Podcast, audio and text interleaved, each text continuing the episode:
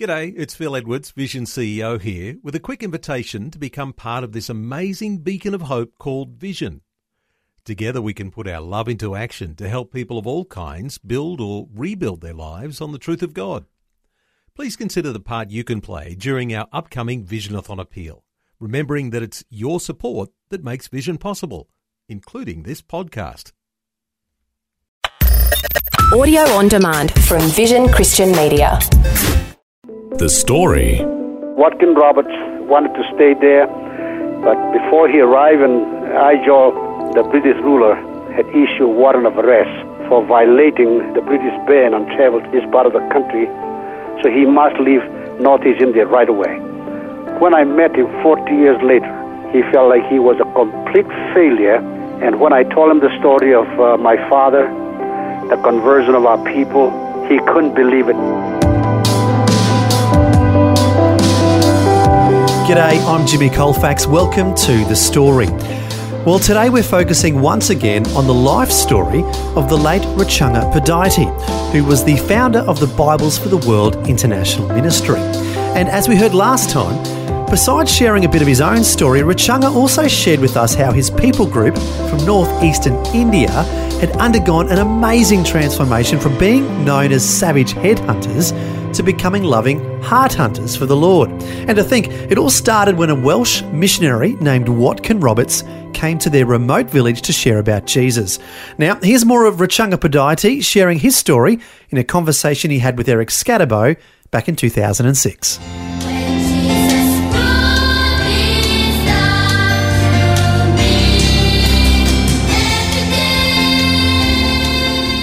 Once again, joining me on the telephone from Colorado Springs, Colorado, is Dr. Rochunga Pudaite. Welcome to the program. Thank you, Eric. It's good to be with you again. Glad to have you with us. And last time we chatted, you told us how Christianity originally came to your Hmar people and also Yes. how it spread so rapidly, and also about your childhood Yes. and how you had to go through the jungle for 96 miles to get an education. Yes, that was quite an undertaking. I don't think I want to repeat it again. but uh, to, to think it over, it's always been an encouragement to me that God was able to take care of all my need, even in those circumstances. Wow. And of course, the original missionary who came into your territory in northeastern India was a fellow by the name of Watkin Roberts. Yes, Watkin Roberts was uh, a product of the Great Wells Revival of 1904. And deeply touched by the power of the living God, uh, he gave himself to become an independent missionary. And so he was a slate miner as well as a, a chemist. So all his sold his business in Wales and came all the way to India to become a missionary. And uh, so he walked 14 days on foot to come to my village and uh, share with them the gospel of Jesus Christ. And that brought my father to Jesus Christ as his Lord and Savior. And it was the beginning of the gospel. And then Watkin Roberts wanted to stay there. He promised to open schools and a small medical clinic. But before he arrived in Aizawl, the British ruler had issued a warrant of arrest for violating the British ban on travel to this part of the country, and also the fact that he was sleeping in a tribal home and eating tribal food with the tribal people. And uh, he said that he was demeaning the high British culture by so doing. So he must leave Northeast India right away. So he, mo- he had to move to Calcutta. So he was expelled from India, expelled. and when Yeah. he left, he thought he was a complete failure. Well, he he really when I when I met him 40 years later, he felt like he was a complete failure. And when I told him the story of uh, my father, the conversion of our people, and he couldn't believe it. So now your father became a Christian, put his faith in Jesus Christ, and then Yes. years later, you put your faith in Jesus Christ, as we discussed right, last as, uh, time. as a result of the witness of my own father. Mm hmm. And your father kind of gave you a challenge to get an education. Why was that so important to him? Well, to him, the most important thing was that we read the scripture, the Bible. Without the Bible, Christianity will not survive. And he, without the Bible, he thought that he himself could not really uh, go and witnessing. And he had only the Gospel of John, and that was not enough. And the more he read, the more he memorized, the more he wanted the Bible to be in our language. And so even when I was born, I was told later on that a number of elders in, in the village were brought in and laid their hands on me that someday I may be the one to translate the Bible in the Hmar language. When I finished high school, my father insisted I should go to the best uh, Christian college, and I thought of then uh, St. Paul's College in Calcutta. But I had no money to go to college, and so I borrowed 150 rupees, which is not a whole lot of money, and uh, travel uh, to Calcutta. But at the railway station, I was robbed by the uh, some in India they call gundas, uh, some thugs, and they took away my money. And so I arrived in St. Paul's College penniless, and uh, I had a difficult time. And so finally, I wrote a letter to the Prime Minister of India, Pandit Jawaharlal Nehru, asking if there was any way he could uh, help me out. And amazingly, the Prime Minister's heart was moved with my letter. And so a special scholarship was arranged for me. Uh, as long as I want to go to college. And so things became a little more pleasant. And I decided that uh, since I may be translating the Bible, I should uh, know English a little more. And so I took a course called Additional English, and I thought there was going to be uh, an English teacher, but there wasn't, and it was something I had to do it on my own. And in India, our system is a little different from American system, where if we fail in one subject, you fail for that year in the final exam. So we have only one final exam in two years, and I passed very well in most of the subjects, scoring high marks. But in that additional English subject, I failed by just one point. And uh, I was uh, wondering whether I should even come back to college at all. But my father was so insistent. He said, You go, God will provide. And I said, I don't think Prime Minister Nehru will continue the scholarship uh, with my failure. Well, he said, Go and we'll pay for whatever the train fare is. God will take care of you. So I went. And when I came to the campus, I'll never forget. Students I thought were not even as good as I was, they'd all passed, and so they walked in the campus as though they owned the whole world. and I was so ashamed of it. And if I could hide inside my fingernail, I would hide inside my fingernail. so I went to my room and uh, locked the door inside. And for seven days, I couldn't even get out and see the faces of my friends. Hmm. Then one day, there's a knock on the door. The man was so persistent, kept knocking, and I said nothing. Finally, he said, I have a package in my hand all the way from America for you. I'm a mailman. So finally, I opened the door, and there was a package, and the sender's address was not there in the package. And I opened, and inside was a beautiful leather bound Bible. And the first page inside uh, was an inscription from a friend in America who loves the Lord and the people of India, and not even a signature. Wow, I decided that I had to read this book. That was the first time I had ever owned a whole Bible uh, in English. So I, I read the whole book on my knees twice over. And it's amazing. Uh, when I came to a book that was most unlikely place called Zephaniah in the Old Testament, chapter 3, verse 17 says, The Lord thy God in the midst of you is mighty. Hmm. He will save. He will rejoice over you with gladness. He will quiet you with his love, and he will rejoice over you with singing. Now, when I read the text, I couldn't believe. It seemed like the, the tall text was coming out of his face, standing in front of me, as though God was saying, Listen to me. I love you. Hmm. You are precious. Go right on. Don't be ashamed. Everything that I was ashamed of, God was speaking to me that afternoon. Mm-hmm. And so, immediately after that, I went to the chapel to pray and praise God. Hmm. And that was the beginning of my spiritual life. And what an exciting journey it has been. Hmm. That the Bible has become a part of my life. And I, I became so infatuated literally with the Bible. And I kept on reading and memorizing and reading and memorizing. Mm-hmm. And the Bible became a part of my life. Wow.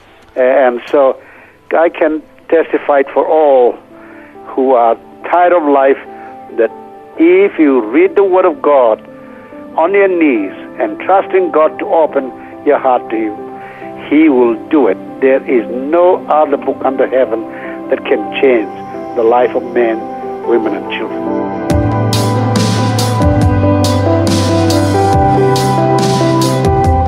You're listening to The Story.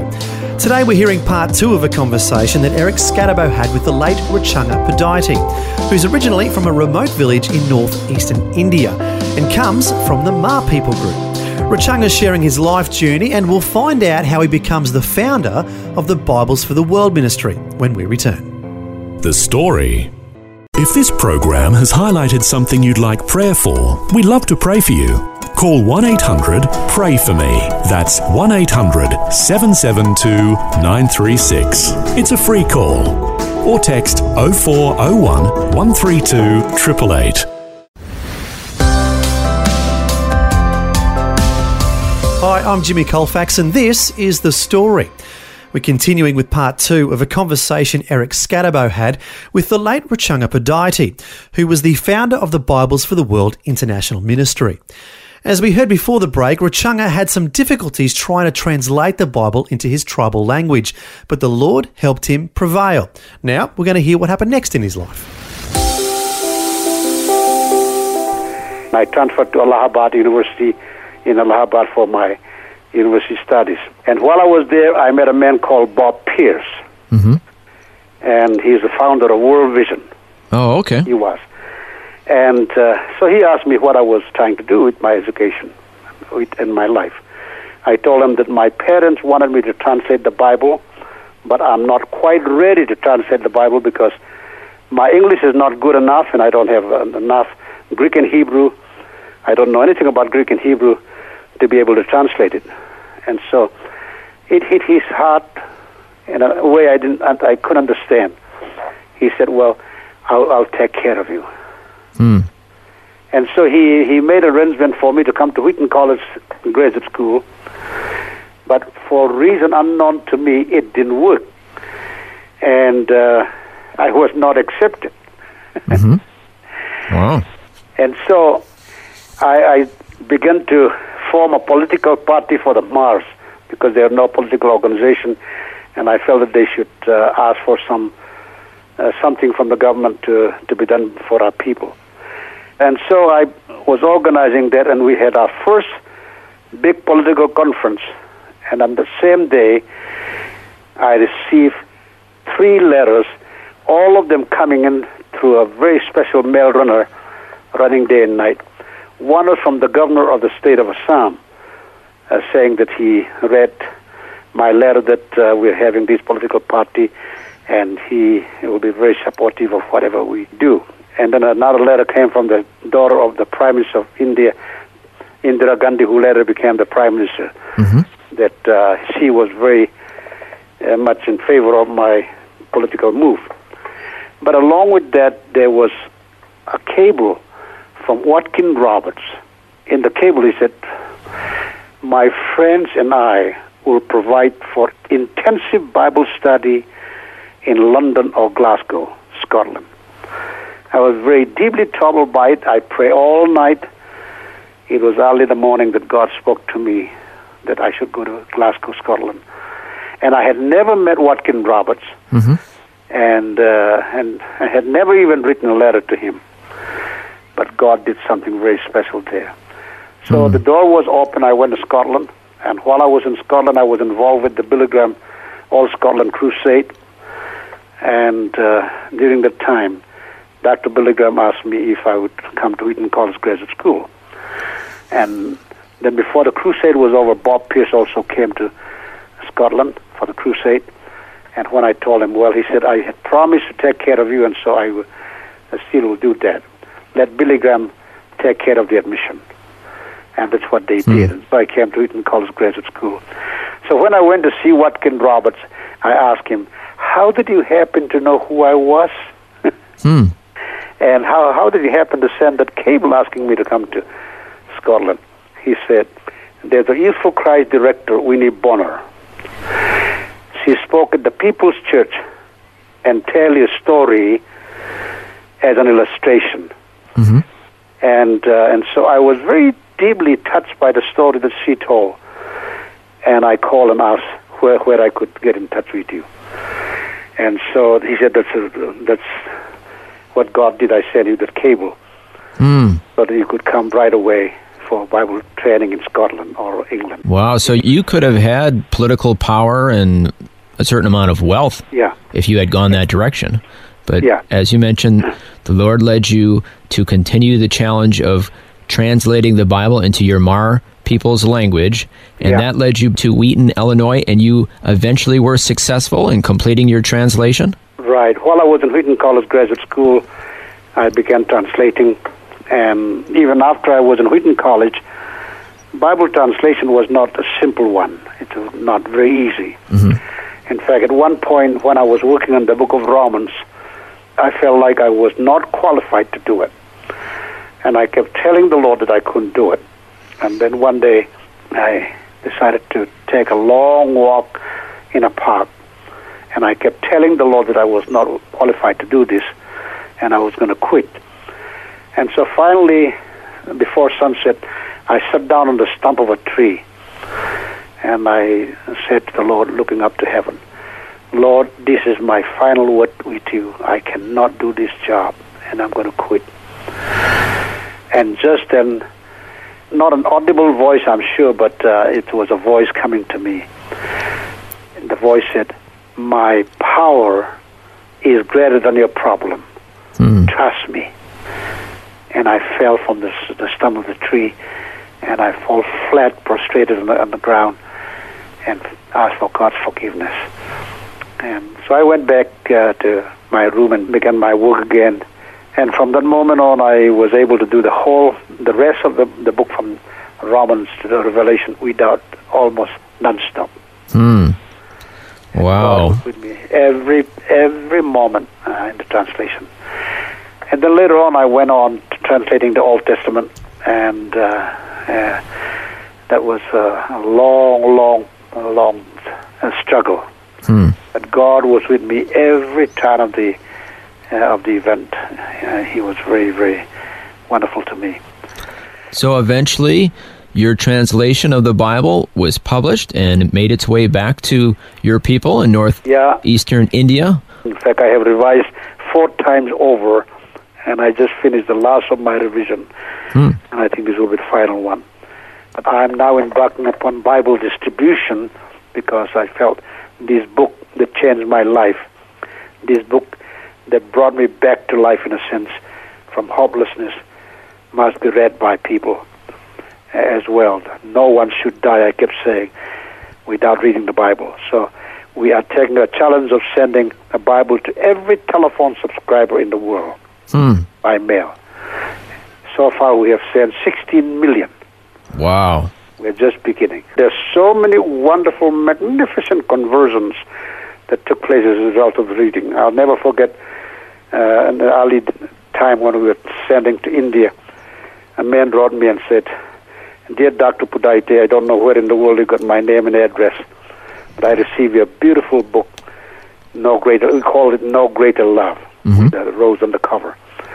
He said, As I began to read, while reading page three and four, Jesus met me, Hmm. and I'm totally changed.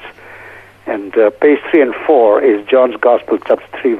For God so loved the world that He gave His only begotten Son, because we put the Gospel of John 1st Mhm. and so it has been very powerful. And that man was, uh, by the way, head of a medical college, Dr. Mahesh Chandramani in India. And there are a lot of doctors who became Christian as a result of reading the Bible, and quite a few lawyers and businessmen. Wow. So the Word of God had such a tremendous impact on your Hmar people, and now you're sharing the Word of God through your ministry, Bibles for the World, with so many other people, and it's continuing to have an impact on people's lives. Well, we have seen tremendous, tremendous changes of life. Uh, there was a man by the name of uh, Sandhu in India. He was a, a colonel in the Air Force, just retired. He received a copy, and his heart was completely transformed by the living God. We have experienced a lot of things like that. Mm-hmm. Now, this all started with the Welsh missionary Watkin Roberts. Yeah. But when he left the tribe, when he was expelled from the tribe, he thought he was a failure. Right. What was his reaction when you told him the impact that his planting the seed had on your people?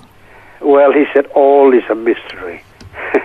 God never asks our opinion, but he said to he, he does things in his own marvelous way. It's all a mystery. So he said he just enjoy watching and seeing what God is doing now.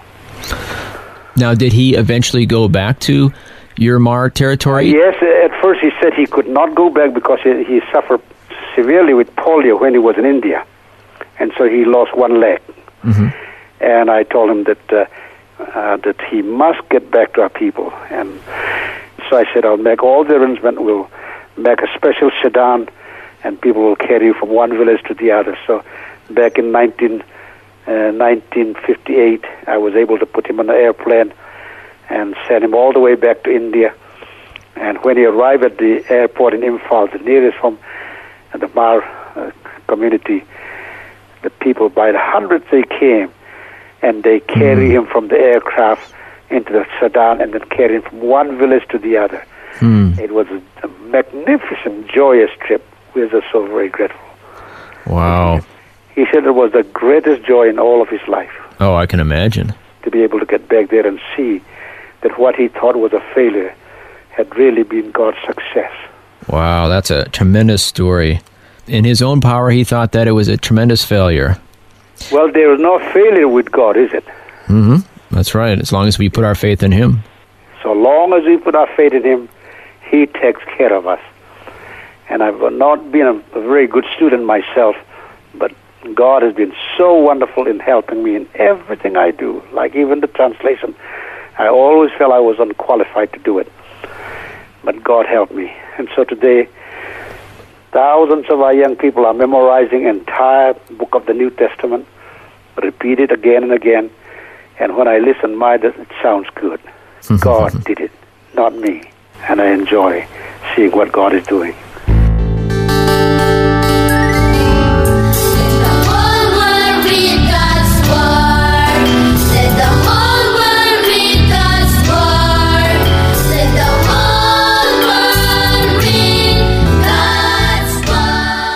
That was a conversation Eric Scadabo had with the late Rochunga Pudaite, who was the founder of the Bibles for the World International Ministry. Sadly, Rochunga passed away in 2015, but his son John is now the leader of the ministry and is carrying on his father's legacy of providing Bibles for the world. And to think, it all started in a small, remote village in northeastern India where Rochunga was born. But by the time he died at age 87, the missionary work he did and the ministry he founded was known across the globe. Bibles for the World has sent more than 22 million New Testaments to individual homes in 118 countries. Once again, for more information, their website is biblesfortheworld.org. That's biblesfortheworld.org. Finally, I want to end today with the verse Rochunga shared earlier that was such an encouragement to him when he was struggling to translate the Bible into his tribal language. It's Zephaniah chapter 3 verse 17. The Lord thy God in the midst of you is mighty. He will save. He will rejoice over you with gladness. He will quiet you with his love. He will rejoice over you with singing. Those are encouraging words that we can repeat over and over. What a beautiful picture of our loving Heavenly Father singing over us to comfort us. Well, thanks for joining us for the late Rochunga Pudaite sharing his incredible story and the story of his Hmar people from northeastern India. Until next time, I'm Jimmy Colfax encouraging you to share your story with someone today.